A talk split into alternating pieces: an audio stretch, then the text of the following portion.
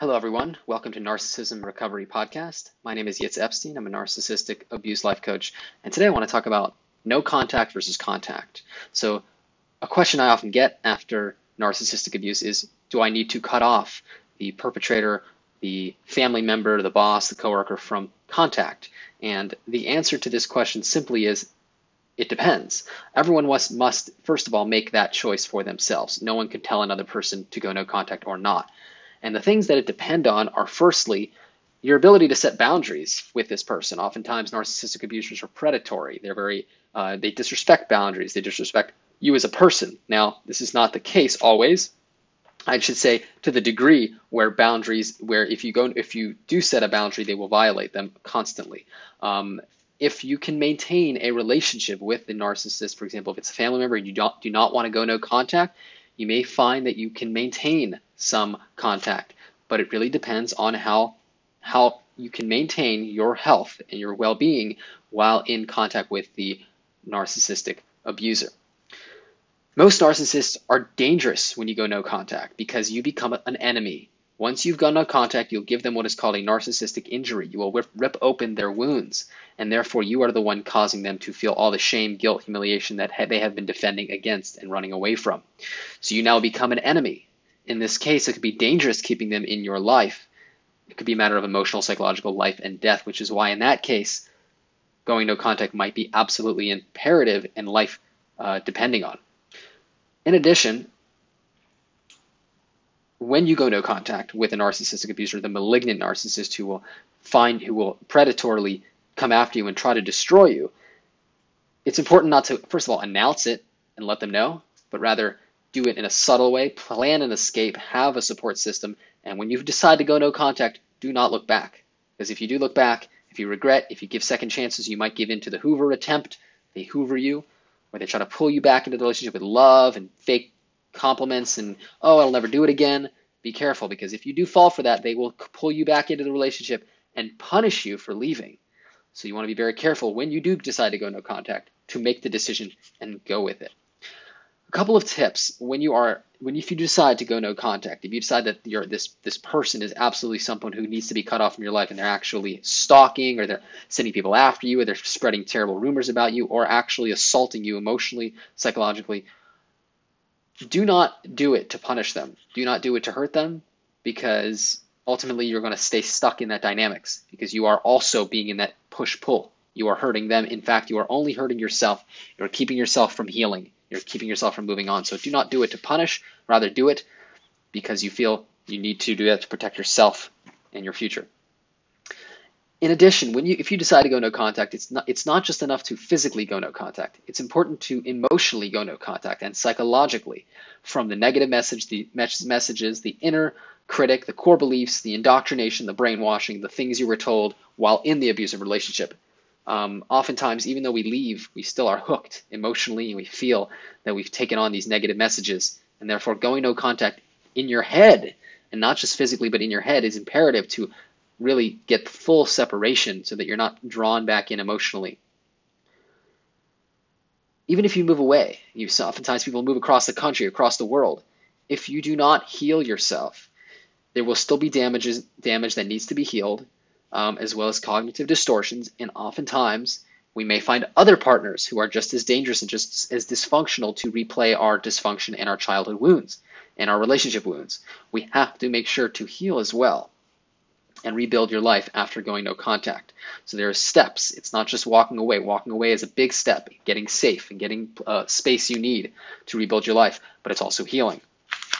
If you decide to go no contact, or if you desire to go no contact, to break no contact.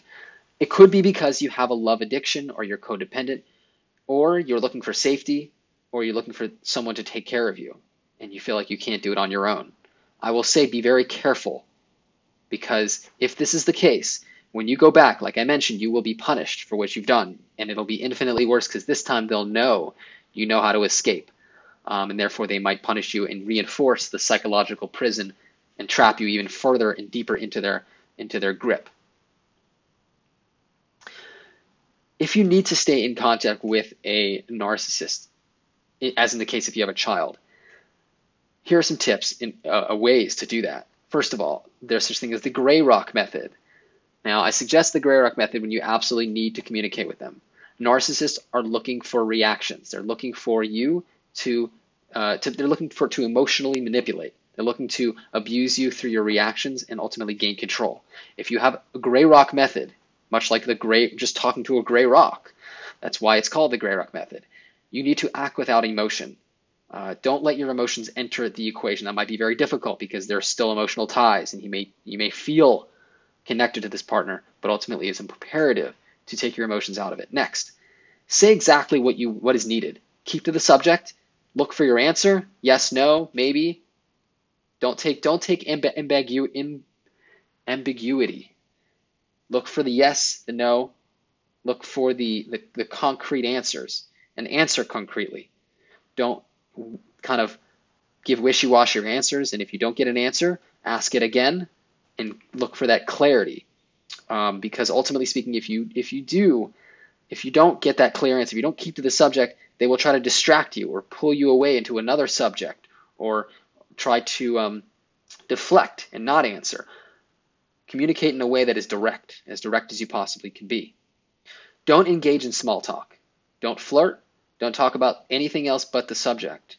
If you do, again, they are looking to poke at you. They're looking to pull in your emotions. If you say to the subject, better chance they won't be able to access your emotions because you're just talking about what's needed to talk about. Ignore threats. Uh, ignore intimidation tactics. This is just put, put fear into you and get a reaction. Much like a toddler. A toddler throws a tantrum because they want a reaction. If you don't give the toddler a reaction, they stop crying. They stop throwing the tantrum because ultimately that's what they need in order to control you. So be wary of the threats. Don't give in to the fear. Um, create a life for yourself. Don't get absorbed in the fight. And you know, if you decide to go no contact, um, don't don't sit and reminisce about the relationship forever. Um, look to heal. Look to rebuild your life.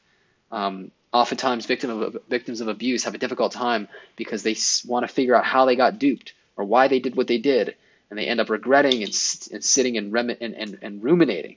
But ultimately speaking, this is this is time that you can be spending on healing. And I get that is, is a certain stage of recovery to think about it and really understand what happened. That's understandable. But don't let that be how your life becomes because ultimately speaking, we want to move on, we want to heal, we want to become our own person and not stay stuck in the dysfunction.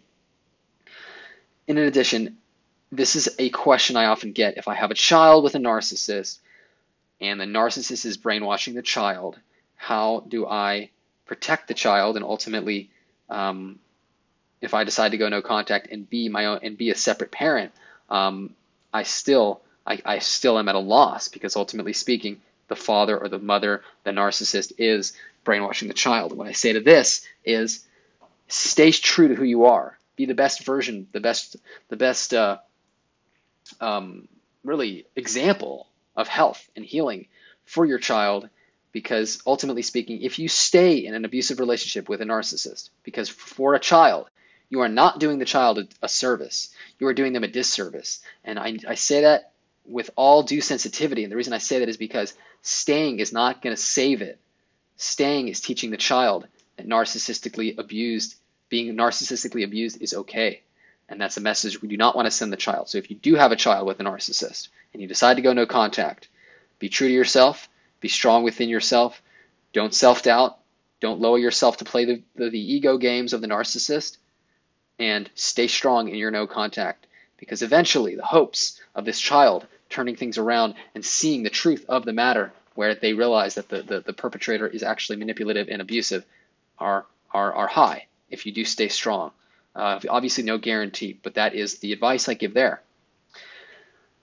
So, essentially, if you are in a relationship with a narcissistic abuser and you decide that you need to walk away, it's imperative to understand what you're dealing with and how dangerous it could be to stay in contact.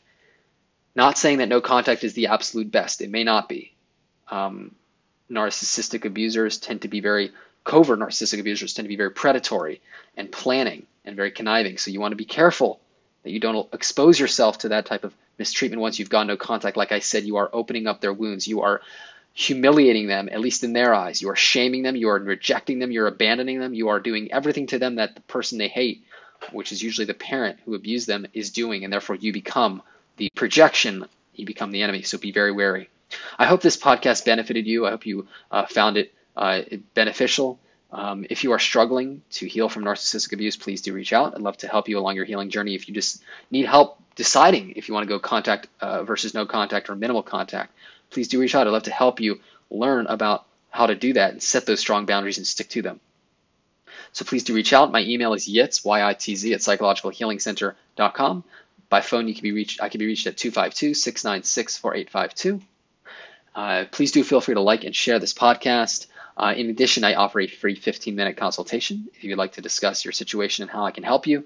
I offer a free PDF of Dr. Judy Rosenberg's book, Be the Cause Healing Human Disconnect. This is something Dr. Judy offers uh, for anyone who reaches out. She is the creator of the mind map therapy system, which I use to heal, uh, to help heal people, uh, individuals who are suffering from childhood abuse, childhood wounds, narcissistic abuse, and recovering from narcissistic abusive relationships. So thank you so much for listening once again, and uh, until next time, all the best.